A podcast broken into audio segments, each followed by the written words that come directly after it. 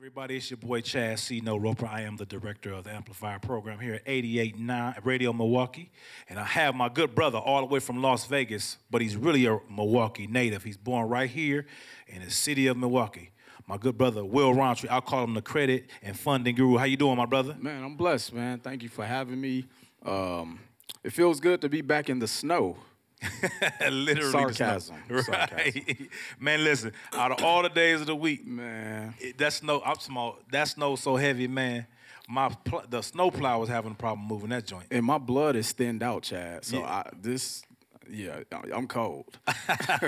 you know what I'm saying? Man, listen, we appreciate you still making it. I'm glad I'm glad you flew in early because Yes. you might not have made it. So that was a blessing, man.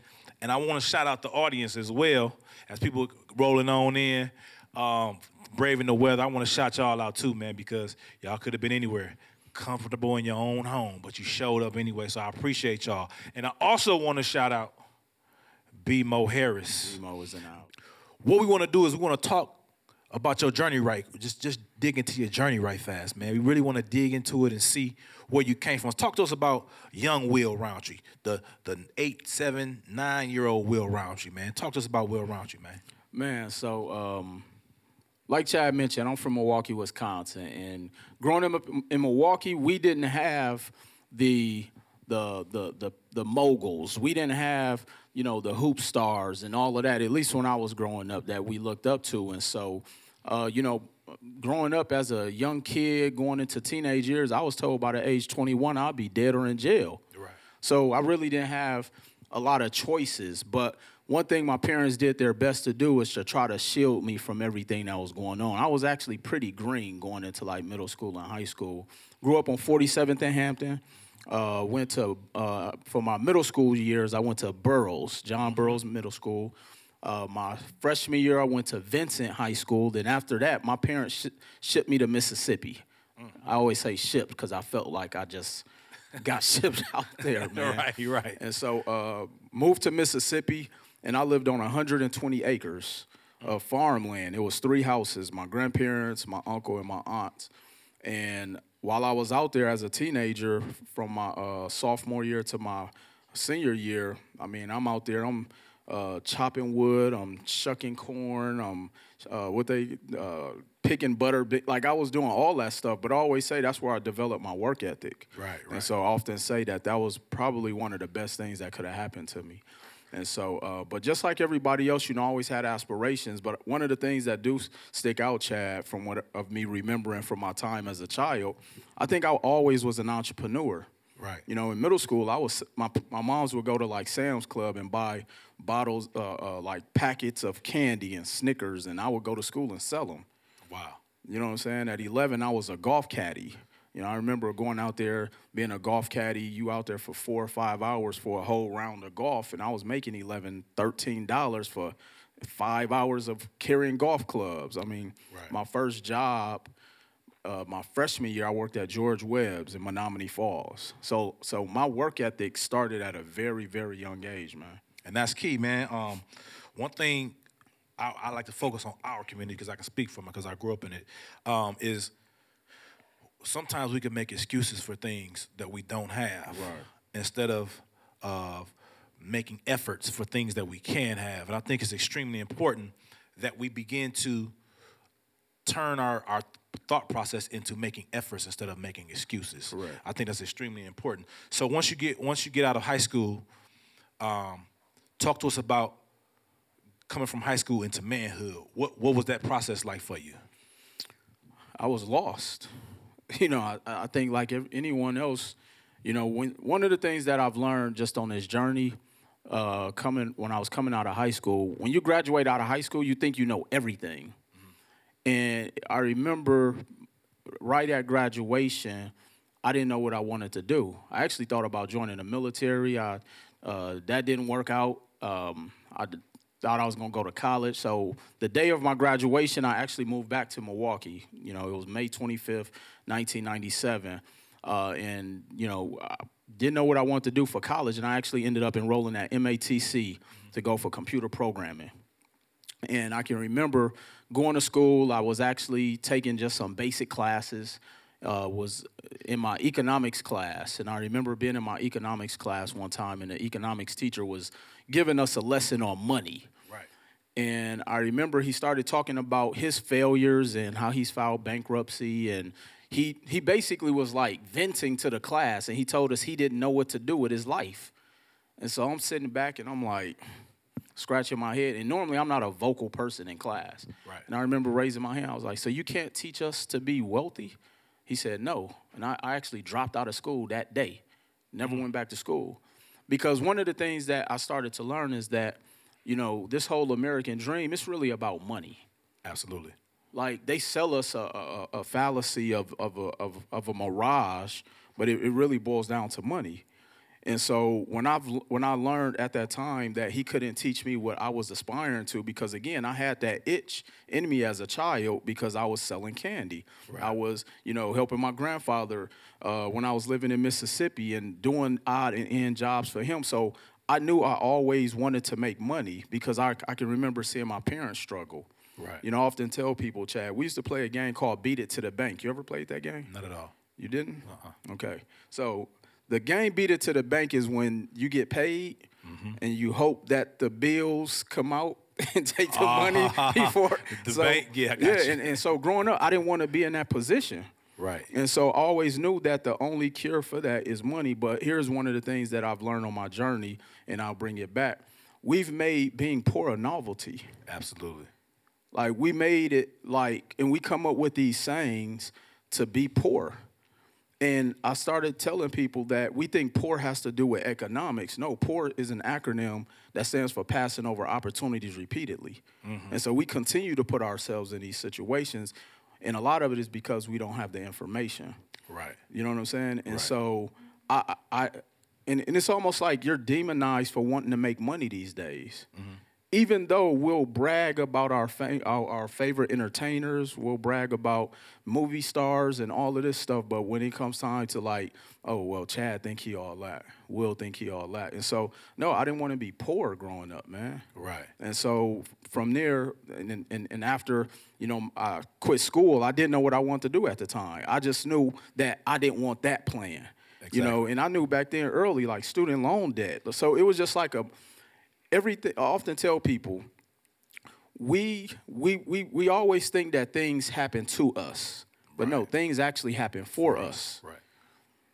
And I can remember knowing like every time that I, I hit a brick wall, it was because it was preventing me from getting into something that I wasn't supposed to get involved in. Mm-hmm.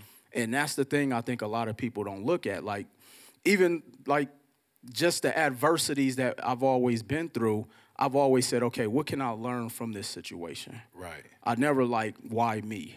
And I think once people kind of shift that way of thinking, their whole life will change. That's a fact. You know what I'm saying? And so that that those are some of just the many lessons that I learned, you know, early, you know, grad, you know, graduating high school, becoming a young man and becoming an adult. And give me that poor acronym again. Passing over opportunities repeatedly. Passing over opportunities repeatedly. We do a lot of that. We do a lot of passing over opportunities, a bunch of times. So I'm glad you pointed that out. So now you're moving forward in manhood, and I, I remember in your story you became homeless. Yeah. Talk to us about that. So, um, so after you know, I out in Milwaukee trying to find my way. Well, let me back up a little bit. So I remember in 1997, I started working at this company. Uh, actually, it was out here, the Kohl's Distribution Company. I used to work out here. Now I'm 19 years old, making $25 an hour. Chad, you couldn't tell me nothing. I know you was you was filthy rich Bro, in your I- mind. you couldn't tell me nothing, man. but I blew all the money. You Yeah, yeah, for I sure. had no financial discipline. Right. And so I can remember working there. I was there like seven, eight years, and then eventually the company shut down. And so didn't know what I wanted to do. I had dropped out of college, really had no real skills. And I remember, you know, taking odd end jobs. I remember I worked at Tombstone Pizza. You know, I'm stuffing frozen pizzas, you know, working mm-hmm. third shift. And I actually ended up having to move back in with my parents. Mm-hmm. I was 24 years old. And I remember I was just at a low point in my life mentally when I'm carrying a big screen TV into my mom's house and I'm about to be in the basement. So I'm like, man, I don't want to date. Like I can't bring nobody to my you Your know? mama house, right? You know what Yeah, yeah, yeah. And so, but you know, going back to that statement, things don't happen to you; they happen for you. All those things is really what was preparing me to be where I'm at today. Absolutely. And so after that company shut down, I actually ended up getting involved into uh, network marketing uh, out here, and I was enrolled in a company. And the thing that I took away from that network marketing, which a lot of people may not know, is uh, MLM. I was out, you know, doing direct sales, but it taught me personal development. That's really what changed my life. Got you. You know what I'm saying? And I tell people, if I was still at Kohl's, I would I was focusing on a retirement. And as we see what's going on in the economy now, ain't no such thing as a pension. At all. You know, and so all of those things, and and and I didn't look at that as like, man, why me? It was just like, okay, it got to be something better after this. So every time a door closed in my face, I'm like, okay, it got to be something better. Right. So I just got to keep moving. But that's where people get stuck. Something happens and they, they, they just stop. And that's when I started to learn that. That's because we operate too much in emotions. It's a fact. And once we can uh, eliminate that, and I was talking with my team about that last night, because they're like, well, how do you operate in a place where you don't let things bother you? Because I said, because anything that happens to me, Chad, is temporary. If you stub your toe, how long does that pain Right. feel? How long- Momentarily. it- it's, it's, it's instant. Right. But we we we dramatize the feeling of it. And that's the exact same way how we do our lives. Right. And so I I I I, warn and I look for things that I'm like, okay, why did this happen for me? Mm-hmm. And then I, I find the lesson. And, and, I, and I tell people, I failed 70, 80% of the time. People are always saying, like, man, like, what did you do to become successful? I failed a lot because I find the things that I was supposed to learn. And a lot of the times, you fail in something, which I call it an experience, because that's something you ain't supposed to be doing anyway. Right. Or you're supposed to be doing it at a higher level. You just gotta keep taking your lumps until you can get to that. You have to, build man. that build that that, that uh, the strength up to get there. So I agree 100 percent with that, man. And that and that's and that goes with in, in any field. I, that's the same way in the music field. I'm talking about man. I done did so much free work, it didn't make no sense. But then when it was actually, and I, and I considered it as practice. 100%. So when it was when it was fourth quarter time to make that shot before the buzzer in the studio, so to speak, I was able, you able to had the produce muscle because I had the muscle memory from doing it over and over and over and over again. So when I when I was in the studio with local artists, but then I got into the studio with the big shots, I was ready to play ball because I've had that practice and that muscle memory. So I, I agree hundred percent with you on that. So now that we we we kind of we've taken our lumps, what brought us to Will Roundtree, who we are today? So I can remember there there's been several journeys. And so I remember going back to 2003 when I was in one of these network marketing meetings. I remember I was sitting in the front stage and I'm sitting there, I got my arms crossed. I got on some baggy jeans, because you know we wore baggy Yeah, jeans. super big, then. triple- triple- triple the size, yeah, Had sure. some Tim's, a long t-shirt, and I can remember the gentleman in the front was like, "Hey, you may want to take some notes," and I was like, "No, I'm straight." And then he stopped what he was doing and he singled me out. He was like, "You know, being cool gonna keep you broke," and that stuck with me because I always, I was always straight, mm-hmm. but I wasn't because he's up there teaching me about how to make money, and I'm there and my account was in negatives. you know what I'm saying? Like Right. my, my car was overheating driving there. And so I was like, man, I got to do something different with my life. And a lot of the times, you know, I, I, I think we tell ourselves we're fine because we've normalized pain. Right. And people often say that they're straight because it's a defense mechanism. Mm-hmm. Like the average person is dealing with a lot of trauma Agreed. and the, you can't and the brain can't depict a feeling or pain or they can't they don't know what negativity is we've told ourselves that something is negative and with that being said that's why we can't differentiate pain there's a pain for discipline and then there's a pain for like the regret and I, I, I remember being in that front row and I was like, man, I can no I don't want to keep going down this path.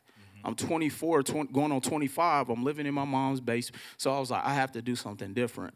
And when I started to learn, we always say the definition of success is doing the same thing over and over, expecting change. But then we also, I started to learn what the definition of insane means. That's someone who can't think logically. We think somebody who's insane is somebody who's like banging their head on a wall. No, if you don't think logically, you're an insane person. Right. And at that time, I wasn't thinking logically because I'm like, why would I not listen to somebody that has what I want? Right. So I had to start being a a a student of life. And we, we've, we've developed this like defense mechanism where we think everybody always trying to get over on us. And so, I, but I know that that's our trauma. Mm-hmm. And so, developing into who I became, I remember I just started seeking out mentorship. And so, as I'm studying, I started to learn what is the definition of a mentor, and or what is the purpose of a mentor. And a mentor really has four uh, things that they're gonna that they're supposed to teach you. They're gonna educate you. They're going to, you know, hold you accountable, help you to mitigate your mistakes, and to teach you personal development. And it's up to me to do the work to get to the actual end result of that goal. And so I sought out mentors and I started reading books and started doing all of these things to really change the way I started to think. And so I remember I started, you know, having a little bit of success in that network marketing uh, organization. And my mentor came to me at the time and said, "Will, do you want to move to Las Vegas? Because we're building a team." And you know, so at the time, single, no kids. I'm like, absolutely, Uh, but I didn't have any money. And so he actually loaned me 500 bucks. He was like, "Look, I'm not gonna finance your lifestyle. It's Las Vegas, but Right. I give you $500. You got to figure it out yourself. Are you up to accepting that challenge?" So can you imagine someone who had to completely uproot all everything that they knew here in Milwaukee? I was comfortable living in mom's basement. Well, I wasn't comfortable, but I was comfortable Yeah, yeah, yeah. because that wasn't my rock bottom yet. Right. And I say that because a lot of the times people won't get to that next level because they won't let their rock bottom happen. Mm-hmm. You have to get to a point to where you the uncomfortability is what changes you. Right. And rock bottom is different for everybody. So because I was still able to sleep on my mom's, you know, their their couch in the basement, that wasn't rock bottom for me yet. And so when I moved to Las Vegas, I found out what rock bottom was. Five hundred dollars doesn't go far. And so I was, you know, so moved to Las Vegas 2005. Was renting a room from someone who was a part of the organization. That didn't go well. And next thing you know, I'm finding myself, you know, literally sleeping in my car. Mm. But the thing and the irony of all of that, Chad, I never felt poor. Mm. And I didn't because I knew the opportunities that were ahead. I just had to keep going. Mm. And so I continued to practice on being a better person. Right. And that's really often tell people that's what separated me. And this is like a 20 year journey for me. This just didn't happen overnight. So it, it so it wasn't it, it wasn't the X's and O's that got me here. Right. That's what I often like to tell people. And I, I think that makes sense because a lot of times we are we are fooled by, especially in today's society, by the X's and O's. We're, we're fooled by that because we spend time seeing other people's highlights and not their real life. So I think that's an extremely uh, important point to make because, especially a younger gener- the younger generation behind our children Definitely. and their friends, they think that what they see is what they get. When realistically, when it's when it's truly a success, it took time to get there. They like to say, uh, "Success doesn't happen overnight," or "This happened overnight." Right. If that happened overnight, it was a long night. You know what I'm saying? Definitely. So now you Can start working to that Go- point? yeah, absolutely. It's interesting you say that because I often tell people life is a, is is all marketing. When you're dating somebody, what are you doing to that you person? market, yep. You marketing them. Yep, absolutely. you know what I'm saying? And so, but and, and once I started to learn these things called concepts, that's really what changed. Those are these are all of the things that changed my life. When, when so you start to learn like, yo, everything is marketing. Mm-hmm. Fellas, we get we put on our flyest outfit because we're marketing to somebody. Yep. Women, you put on your flyest outfit, get your sh- hair done because you're marketing. And so when we get caught up in the trappings of marketing because a person isn't gonna show you when they losing. That's a fact. You know what I'm saying? And to me, that's the point they should show you because that's the point where everybody can learn the most. And that's why I talk about my struggles more than anything. Right. That's why I wrote the book Full Time CEO. I talk about the things that the unglamorized side of things. I tell people I fail. I tell people I've been homeless. I tell people I've been sued. I tell like anything everything that you can think about negatively that's happened to an entrepreneur, it's happened to me. I tell mm-hmm. people I can't spell. Because mm-hmm. I want people to know I'm human. Right. And you don't have to be smart to be successful. Right. But once you understand that the definition of success is an accomplishment of an aim or purpose, has nothing to do with money. Facts. You know what I'm saying? Mm-hmm. So if I get, if I say, hey, I'm going to read a page of uh, a day out of a book, you're successful because you accomplish an aim. And so once you start learning these different concepts in life, you you you remove the pressures of of of trying to fit into the marketing that everybody else is doing in life. Right. That makes sense. So now let's get into it, man. What? How did you learn about uh, the credit game? What what what made you get into that area? What made you even think about that pro- even discover that process? So I can remember before I moved to Vegas, one of my mentors I had met at the time, he said, "Will eventually credit will become the new dollar." He told me this in 2003. I didn't even know what he meant by that. And of course, you know, I moved to Vegas. I quickly found out couldn't rent an apartment without putting down three times the deposit couldn't buy a car without a cosigner, like all these different things. And I never wanted to call my parents and ask them for anything. So I just, you know, as they say, we thugged it out. Right. And so, um, and so as I'm continually going through these cycles of financial disappointment, I said, I got to do something different. And so I started, I said, you know what? It got to be something to this credit thing that he told me about. Mm-hmm. And I remember one of the times I went to the car dealership and I got denied for like the 15th time. I was like, "Can I get a copy of my credit report?" So he gave it to me, and it was like a 400 something credit score, and I didn't know what that meant. I'm like, "Okay, is that good? Is it bad?" And I just remember going on there seeing like I had a judgment because I had the vehicle I had here in Milwaukee, I, it got repossessed. I had loans with like all the payday loans, like anything mm-hmm. negative, I had it. And so I started to research more and more about credit. And then I remember uh, started learning more about people like Robert Kiyosaki, who talked about leveraging other people's money. But you can't leverage other people's money without having good credit. Mm-hmm. And so I remember just going on this quest. And back then there wasn't like YouTube, like none of that stuff really existed, or it wasn't as popular.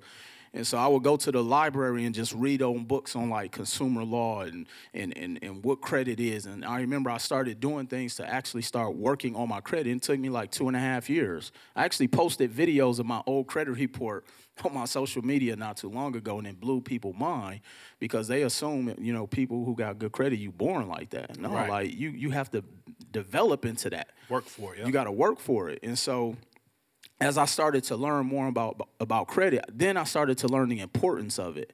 Then I started to learn the power of it.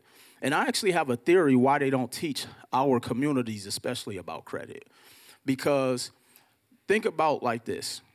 Once I started to learn the power of credit cuz we've been conditioned to look at credit solely from a consumer standpoint. Absolutely. And so they want you to go out and overspend yeah, on a house. Yeah, they want you to overspend on that car, car. you can't afford. They want you to buy clothes with your credit cards right. because they know that they use their credit to to, to buy real estate. They use their credit to buy buildings and hotels, and so. In order for them to get a, a, a, an advantage against certain communities, no, they, they, they give you, no, this is what you use credit for. So there's been such a misconception of what credit and what money, and we've made these terms that money is evil and like all of this stuff, but it's it's it's because of the lack of information about it. Right. And so once I started to learn that it was really a power and credit, like when you have great credit, that is your Powerball number. And I, and that's why I talk so much about why you have to change your mindset and understanding economics. We don't understand economics. Agreed it's not about just knowing, you know, okay, I, wor- I work and I make X amount of dollars. No, we don't understand economics, and credit is a part of economics. And once I st- once you start to learn that you debt is what makes people rich. Facts. That's a fact. It, debt is what makes people rich. Perfect example is the government right now, the debt ceiling. It continues to increase by that's by default. By default, right. They tell us to be worried. Right. They're but they're not. They keep raising it. They keep raising it. Yep. Because that's how you make money. I heard and, I heard a statement. Uh, if I borrow a million dollars, I'm in trouble. If I borrow five hundred million dollars, we're in trouble, meaning me and whoever loaned me the five hundred million dollars. Yeah. So the people that I'm got the five hundred million dollars gonna figure out how we can get this money. So that makes all the sense in the world, but we that's not taught in our community. It's not because we're taught that you work for eight hours and you get ten dollars an hour. Yeah. It could be hundred dollars an hour, but the thing is you you have to be there. You got to be there. How can you make that if you at home sleep? And so when I started to learn again these different financial concepts, I took it, I made it my business because usually you get paid based upon the Yes. business you mind. Fine. Yep. um, to learn everything I could about credit, uh, to learn everything about debt, structured debt, that is, because Absolutely. we are only taught unstructured debt, Mm-hmm. buying stuff we really can't afford. And so once I saw the positive impact, I was able to get my first vehicle without a, a down payment. It blew my mind. I was able to purchase a house. Coming from Milwaukee, I never thought I, I didn't even think it was possible for me to be a homeowner because that's not something that was taught. Mm-hmm. Right. You know, growing up, we we think we're Rent. yeah, forever. And then we're told, oh, uh, I don't want to own a home. I gotta, you know, what I'm saying like we've been mm-hmm. conditioned to stay poor, mm-hmm. and we we we come up with the our family come up with these cute sayings. And so once I started to see the positive impact it did for me, I was like, man, I, I want to share this, mm-hmm. and not from a business standpoint. I just want to tell people like, yo, Chad, did you, wh- what's up with your credit? Do you know? that? But then I started to see how people reacted. Why are you asking me about my credit? That ain't none of your business. like people get offended. offended, yeah. You know what I'm saying? That's a fact. And so I was like, I have to figure out a way how I could share this, and and it really almost became a purpose of mine. Mm-hmm. And so it, it just kind of happened by default. That's that's that's powerful, man. And I think when we actually find what our purpose is in life, we go hard at it, and we go so. It's like uh, I can use the church analogy when somebody has done things in life and then they actually find God, and they want everybody to find God like they found God. But it's not. It's impossible because we all have different.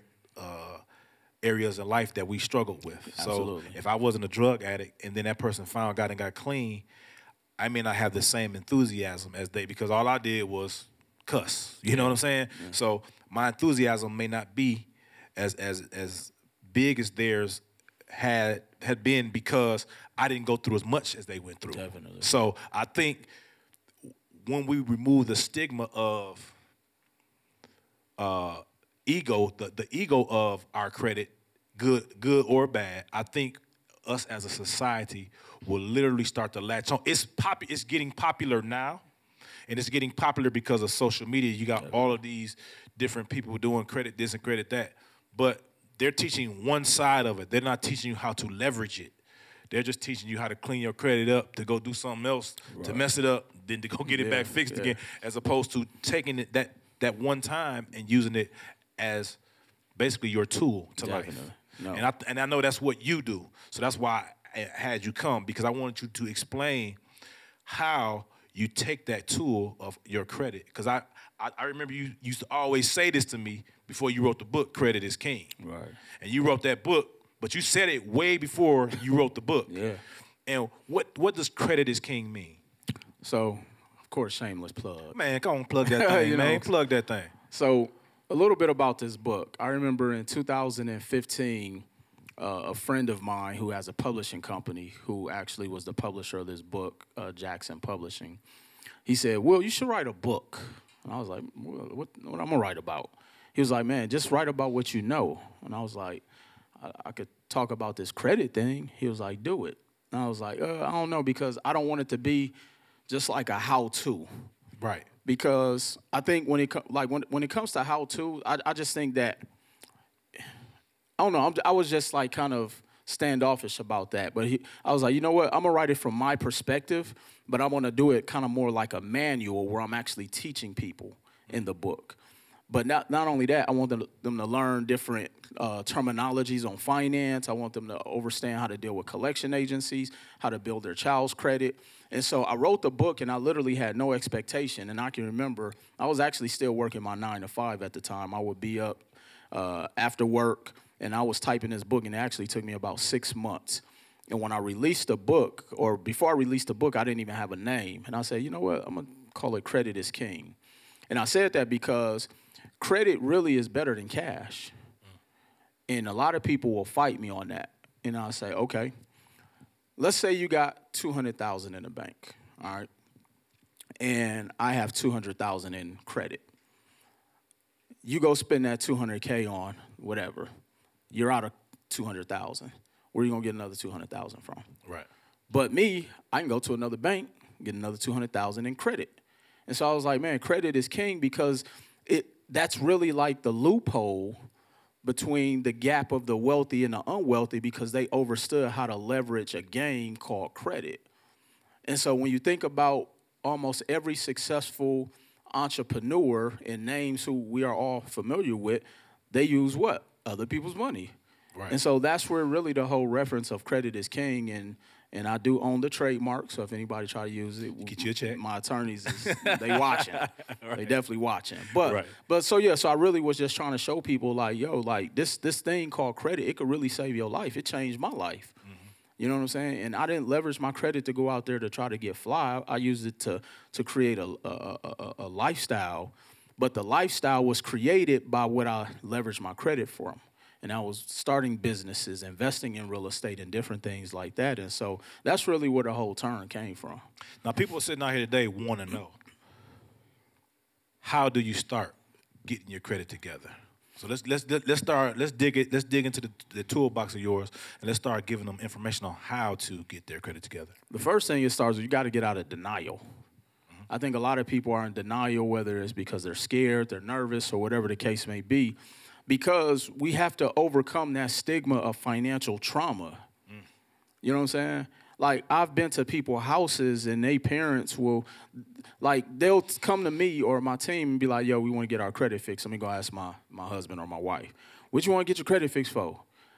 So it's like we we we we we have normalized staying in broken situations financially. And that is because there, there's not enough education, or we only know one side of credit, and that's the, the consumer side. And so, or people will be like, oh, well, I don't want to be in debt and this and that, but everything around you is in debt. Mm-hmm. you know what I'm saying? And so the first thing is really getting out of denial. And so now, once we've overcome that, now we have to figure out what the issue is, why your credit is the way it is. And I often I always tell people that because there's a lot of people selling fluff mm.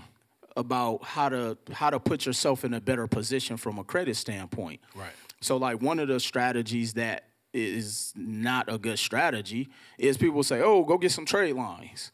First of all, people are using terminologies that really, like a trade line is really anything that's reporting in your credit report. The correct terminology is what's called an authorized user. Right. And so I'm gonna give people the good and the bad because Yep. I want you you No. got to know both sides of the coin. Right. And so some the average person who has bad credit, the first thing they'll do is they'll go ask somebody to add them on as an authorized user. And, and essentially, what an authorized user is is let's say I, you have a credit card for ten dollars. Mm-hmm. And on it has great payment history. You have no balance on there. You can pick up the phone, call your bank, and put me on as an authorized user. Mm-hmm. You don't have to give me the card unless you want to, because I know you got some healthy limits, Chad. so you can add me on as an authorized user. Now your credit history will report on my credit report. Right. Now here's the the downside to that. If that is not what is negatively impacting my credit, you adding me on isn't going to help me. Right. Especially if I have twenty thousand dollars in bad credit card debt already, or I have a repossession. And so people are selling people on things because it plays off of their fears of of of a quick fix. And that's what's hurting uh, the communities and why sometimes people in the credit space get a bad name because it's an easy industry to take advantage of people. Right. It's a quick money grab for the for a lot of people in this space. Mm-hmm. And so knowing what's impacting the credit, then once we know that, I tell people you got to understand what are the five components of what makes up a credit score. 35% is payment history, mm-hmm. meaning do you make your payments on time? That's probably most people's issue when it comes to their credit. They don't have bad credit, they just don't pay their bills on time. Or they got a late payment or some type of mishap because one late payment can drop your score 150 points or up to. Right. 30% of your score is credit card utilization, meaning how much do you have in credit card limits and then what is the balance? Anything over 30% of the total limit, your score drops. So if you got a, if you have $10,000 of credit cards limits if you spend over three grand, your score drops. Right. You'd be surprised how many people don't have bad credit. They just need to pay their credit cards down. And then the flip side of that, you'll have people who don't believe in having credit cards because it's debt. If you don't have credit cards, you miss out on what makes up 30% of your score. Right. So your score can only get to a certain, Certain point Yep. because you're missing what makes up 30% of that. Mm-hmm. Uh, another thing, or the, another side of that, let's say all you ever had was an auto loan. Okay, you're making your payments on your auto loan. You've had it three years. You finally paid it off. Now your score just dropped because the only component of what made your score was payment, payment history. history, yep. And you just essentially the account, you close yeah. that account. So you have to know the both all the different sides, and so that's why I try to teach people about credit and not just fix their credit. I don't even like being called a credit repair guy Exactly. because I, I'm, I'm really deeper an educator. that. You're an It's educator, deeper yeah. than that. I'm an Yes. educator. Like I'm really trying to educate you, and that's why 60% of people who usually get their credit fixed end up back in the same situation. Mm-hmm. But that's the hustle of the industry. I need you to keep coming back, Chad. Right. Because this credit, the bad credit repair person is a one-trick pony. You're So no, I don't want you to know everything. Go out there and get rack them credit card points up. Go buy a car you can't afford because I know you're gonna come back. Mm-hmm. But if I educate you, you're not coming back for me to repair your credit, but you may come back so I can help you uh, grow in life, and that's you know by leveraging your credit to grow your business or invest in assets or whatever the case may be. So the the next thing is knowing how to deal with collection accounts. Some people who have uh, items that they haven't paid and not knowing what to do. Here's something that most people don't know you shouldn't pay your collection accounts without knowing what to do. And if the debt has been sold to a third party collection agency, technically they don't own that debt. So you don't owe them no money. Right. But you just have to know the laws and what to use to be able to fight them. And and when you dispute it, if they can't prove the debt down to the penny, sending the right type of documentation to forcing them to saying, hey, show me proof that I owe this debt to you. And if they can't, they have to delete it off your credit report. Now, it doesn't mean you don't owe the money. It just means from a credit standpoint, it doesn't impact you negatively. So, this is why I tell people don't pay a collection account. Another thing, bankruptcies. You know, people are scared of that that that, that. B word. Yeah. the bankruptcies. That's a fact. But here's the thing that I started to learn, Chad. Bankruptcy is really just a strategy or a concept that wealthy people use to protect their assets. All the time. But unfortunately, our communities or the poor communities have been convinced to use bankruptcy as a get out of debt free card.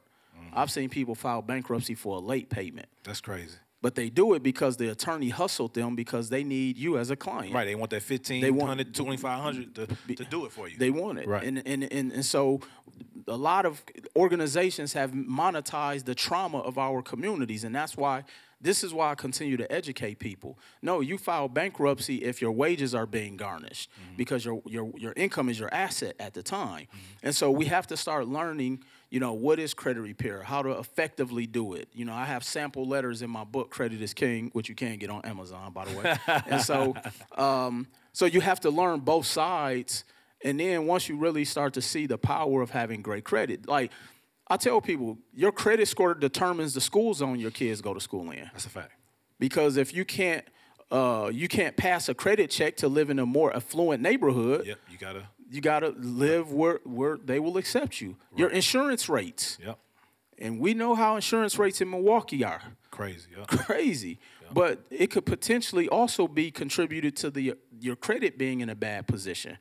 You know, I remember there were parents who couldn't rent instruments for their children and- who were in the band because their credit score was bad. And so, and then here's the flip side because we always think, oh, well, I got cash, I don't need credit. I don't care how much money you have. There's some banks that won't do business with you Yep. without checking your credit. Yep. And so once you start to notice those things and, and know that no matter where your credit is at, how bad it is, how damaged it is, it can always be repaired. It may take time. It may take two years, like it took me two and a half years. But that's just the process you have to be willing to go through. Mm-hmm. And stop trying to get these quick fixes and these little credit hacks and these little stuff they say on TikTok and all of these things because all that stuff is temporary. No, you gotta go- you gotta be willing to go through the right process to make sure that that foundation is properly laid. Now, once you have your PG personal personal guarantee, your personal credit right, how can you then take that if you're a small business? Because I know we got a lot of business owners in here.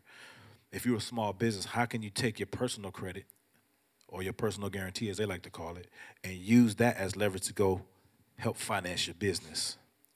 So this is probably one of my favorite parts because you know over the past five six years I've helped over five thousand small and medium sized businesses get hundreds of millions of dollars of funding and capital. And again, going back to that book of Robert Kiyosaki where he talked about uh, leveraging other people's money. And I remember he said he bought his first investment property with a credit card. Yeah. Blew my mind, Chad. And I was like, man, I got to figure out that concept and that strategy. And they said that if you want to hide something, you put it where? In a In a book. book. So I went to go find every book I could so I can extract that information. Right. And so when I started to learn that there are um, uh, strategies and concepts that we have not been privileged to, because most small businesses, when they start a business, the first thing they run out there to do is try to get a business loan. And here's why m- most businesses will never get a business loan as a startup. Statistically, nine out of 10 businesses fail. Right. And so the bank isn't willing to take a gamble on. They don't know what we do. Yeah, they don't we care. Yeah. Obviously, we, nine times out of ten, we have no business experience. We don't have a business plan. We just have an ideal and some passion. You know, and then if you don't get the money, that passion leaves very quickly. You know, Immediately, yes. immediately. And so, but then, but what I started to learn is that a lot of uh, uh, uh, entrepreneurs started using what's called creative financing by leveraging secured debt. Meaning, you know, you don't go into the bank and ask for a business loan. You can build your business using lines of credit. And when I when I started to learn that, it, it blew my mind. And so I remember I went out there at the time my credit was fixed. This was around 2013, 2014, and I had got about forty-seven thousand dollars in credit cards. And I'm like, man, okay, how do I use this? And I said, oh wow, I could use this to pay for my LLC. I could use this to pay for my business license. I could use this to pay for all my, my business card, all of my startup costs. Because mo- the average business you could start for less than five thousand dollars. Right. And then when I started to learn about the economics of how money works, see, this is why most people uh, uh, lack ambition or their or or the passion about trying to start a business. Man, where am I'm gonna come up with five thousand or ten thousand dollars from? Right. Because seventy five percent of black and minority families don't even have over five hundred dollars in savings. Right. So how can you say, okay, go start this business and you don't have five thousand? And so when I started to learn how uh, I can leverage revolving credit, i.e., credit cards, business credit cards, personal credit cards, and then let's say I get approved for 10, 20, 30, 40,000, and then my startup cost is 5,000. I'm not having to pay back the four or 5,000. Right. I only got to pay back the debt servicing on the 5 grand, which it may only cost me $75 a month. Right. So now I'm not focused on breaking my back trying to make five thousand. I only got to focus on serving the debt on seventy five dollars. Right. And when I started to learn those little bitty concepts about economics, then you start to learn that uh, ninety eight percent of the top Fortune five hundred companies operate on debt, All nearly all of them. Ne- except Apple. and- Apple, yeah, because they got you cash. know, They yeah, liquid, got yeah, cash, you know. yeah. like Microsoft, you know, a Microsoft, couple, couple- yeah, couple but of 'em. majority, Yeah. yeah, yeah. you're right. So once I started to learn that, I'm like, dang. So I can go out there and get lines of credit and run my business. It's over. And so I really started to learn that. But then you have to have a level of discipline Yes, because you take somebody who's undisciplined and you give them a line of credit for fifty thousand. Right. It can it can get pretty bad. fast too. And so, but that's where my mentor, that's where my my mentors who taught me about you know accountability, Yeah. who taught me to be disciplined, who taught me you know all of those things, and that's why you also have to learn just about uh, about money because you know. It's something called debt servicing that most people aren't familiar with. You have to, if you go out and get this credit, you have to have something that's going to pay the debt on it. Right. And the reason people are scared of debt because we go and get into consumer debt and our income can't support it. Mm-hmm. And so now there's a, a, a misconception of like, oh no, I don't want to do that credit thing because I don't. No, debt is what you use, but mm-hmm. you just have to find a vehicle that's going to pay it. And so this is what I tell people, Chad. When it comes to growing your business, you want to have banking relationships. That's why we have BMO Harris here because imagine being a brand new business. Your LLC paperwork ink is just freshly dry, and you can walk into the bank. You have a good credit score, and they give you a business credit card for twenty five thousand. What could your business do with, with the startup costs? Right. I can maybe hire a VA. Uh, I can, you know, pay for my business license. I can pay for a small marketing and branding campaign. Mm-hmm. Those are the things that's going to continue to keep my business thriving and starting and help and getting in front of customers.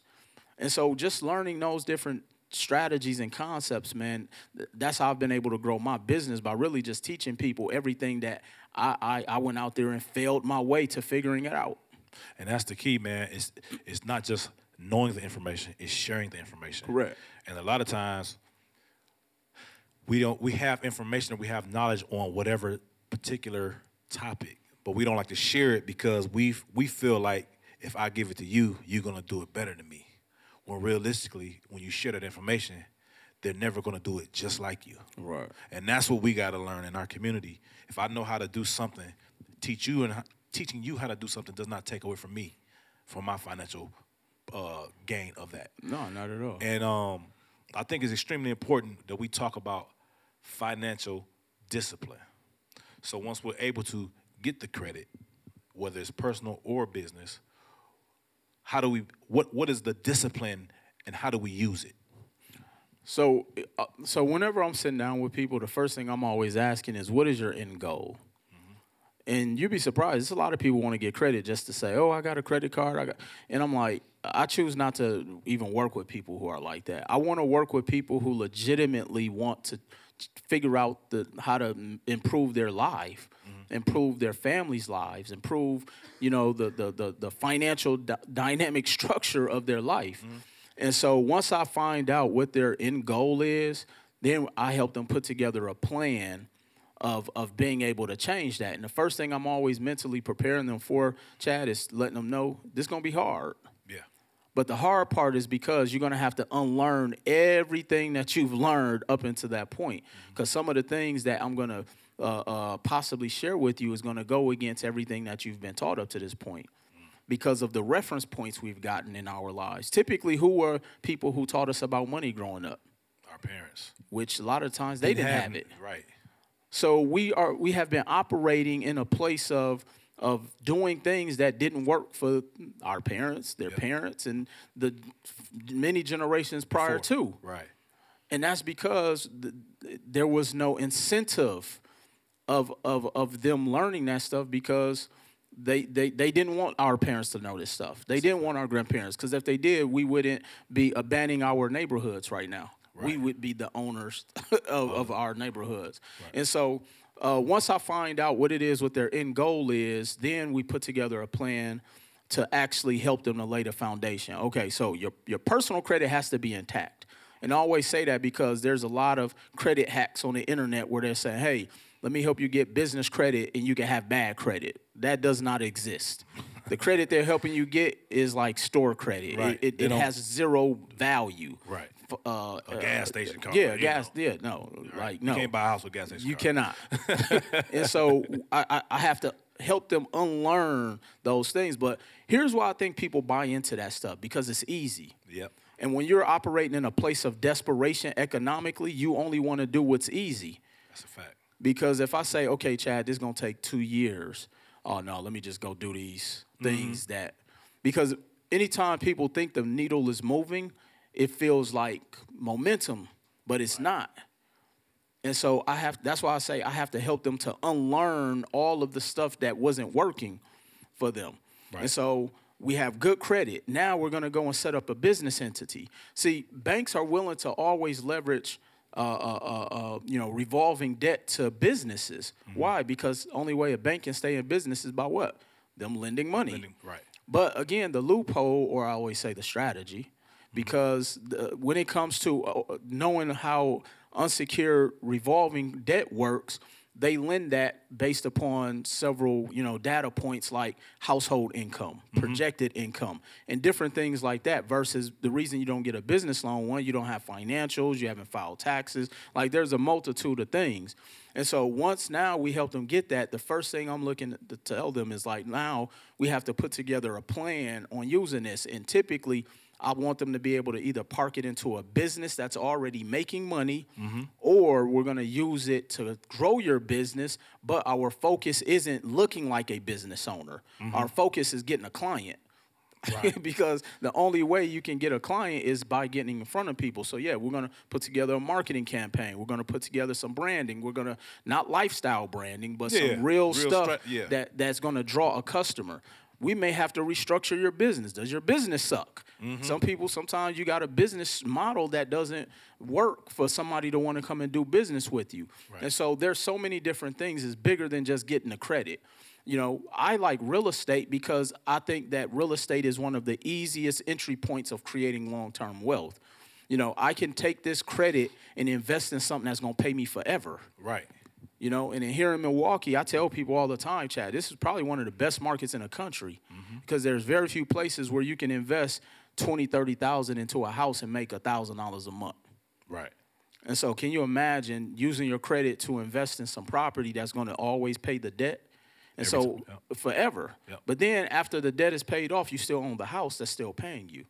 So, it's just so many different concepts and strategies that I like to teach people when it comes to l- learning how debt works. And that's why I call structured debt. Structured debt. That's that's amazing, man. I was uh, uh DJ Envy was talking about um uh people comment on how many vehicles and things that he has. But he he explained in detail that he doesn't just buy all these cars that he has. What he does is he creates an asset to pay for. Pay for it. And people think a lot of times when you see people like I, I just use envy because I, I remember having a conversation with him. And he, he was specifically talking about that. So that should be whatever your lifestyle is a month. I think the best way to do it is create an asset to fund that that lifestyle. Absolutely. And and speaking on uh, real estate, that's a fast. I don't want to say fast. That's a bad term. That's a, a, a more traditional way to do so. So trying to get into the real estate game, using leveraging your credit or leveraging the strategic debt that you said. How do we? How do how do our viewers and our our guests start that process? Yeah. So before I jump into that, so a couple weeks ago, I actually went to the Mercedes dealership, and uh, you know, I was looking at some other cars, and I buy I buy cars, and I make them assets, Oh yeah. And then my my real estate pays for the car. Will Roundtree doesn't even own the cars. Mm. My companies own them, and then I rent my cars out, so the the rental income pays for the cars. Mm. And so I, I like that model because when I'm talking, so anytime I'm leveraging debt, it's because it's always going to make me money. Mm-hmm. And so from the real estate standpoint, this is how simple getting into real estate is. And I, I, I think people overthink it. Mm-hmm. And I think they overthink it because the numbers are large. And it's really not as, as, as, complex as people think it is. Now, there's some other like nuanced strategies that, that can help people to be a more proficient investor, which is what I teach people. But here's the basic concept. So you take your good credit, you take your company, your LLC, you go to BMO Harris and you get a line of credit. Let's say they give you a line of credit for $50,000. All right, boom. Now, I can use a portion of my credit and let's say I find a property out here in Milwaukee, Wisconsin, that's $100,000. That's about the going rate on average now for an investment property. Now, no matter what zip code that property is in, let's take 53206, mm-hmm. the zip code that a lot of people were scared to invest in. Yep. I was buying properties in 53206 for $2,500, Chad. 20 m- m- more than what people was getting on their tax refunds. I was begging people, look, let's buy these houses in 53206.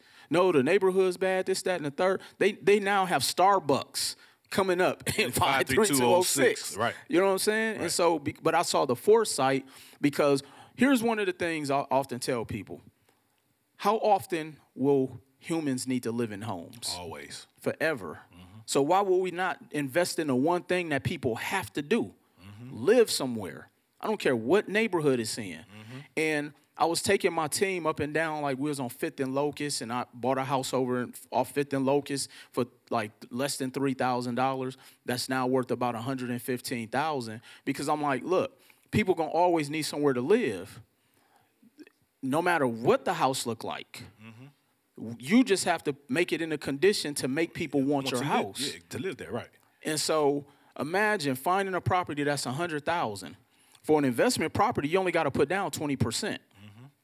So I got to come up with twenty thousand. I got the twenty thousand You from my got 50. bank. Yeah, I just got got 50. 50. Yeah. And so the debt servicing on that twenty thousand may cost me, let's say, uh, three hundred dollars. You know. Mm-hmm. All right. So now I got that debt servicing three hundred dollars.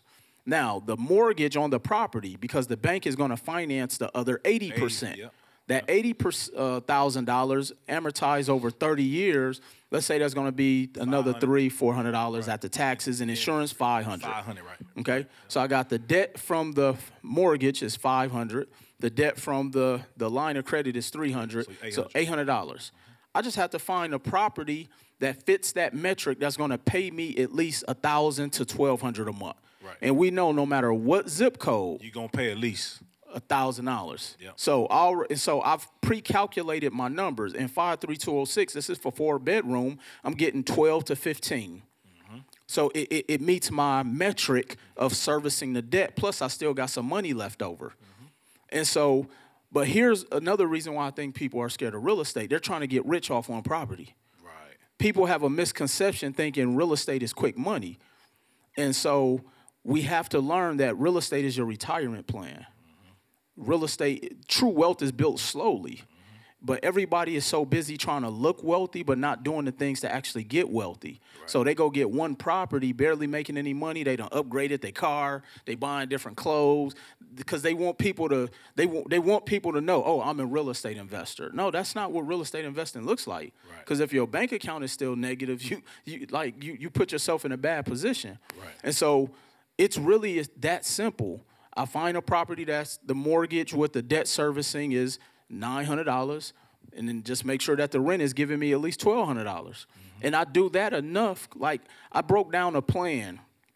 If you take the average person who goes to college, okay, uh, they said the average person with a master's degree, average lifetime earnings is about one about two point one million dollars.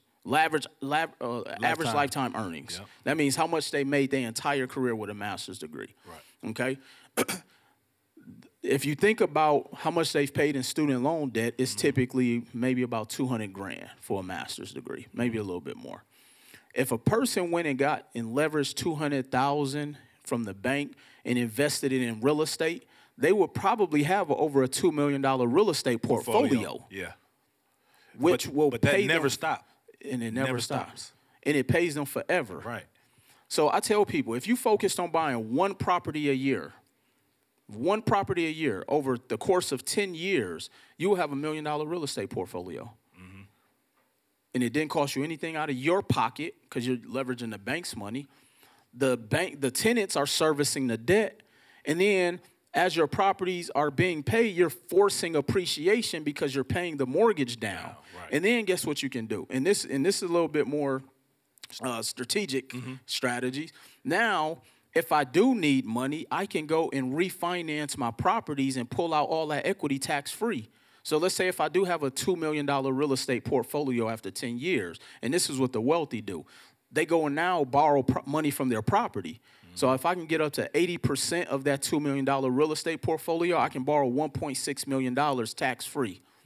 That And now one- you can go buy a complex. now I can go buy a complex Yeah. because that 1.6 million it may mm-hmm. cost me let's say tw- 12,000 to service that debt. Yep. I'm making more than that from the rental income. Income. Yep. So it's never cost me anything.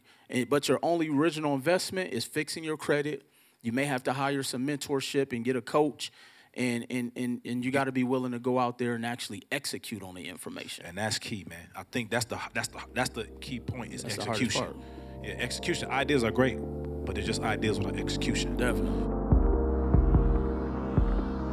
This is your boy Chad C-Note Roper, the creator and host of Amplifier Community Connection. Amplifier is a free artist development program powered by Radio Milwaukee. Each episode is filmed and recorded in front of a live studio audience at Radio Milwaukee Studios in Milwaukee, Wisconsin. Stay connected with Amplifier by registering for our free events or watch us live on Facebook at MKE. You can also follow us on Instagram at MKE as well. Thank you for listening, and remember, dreams never expire.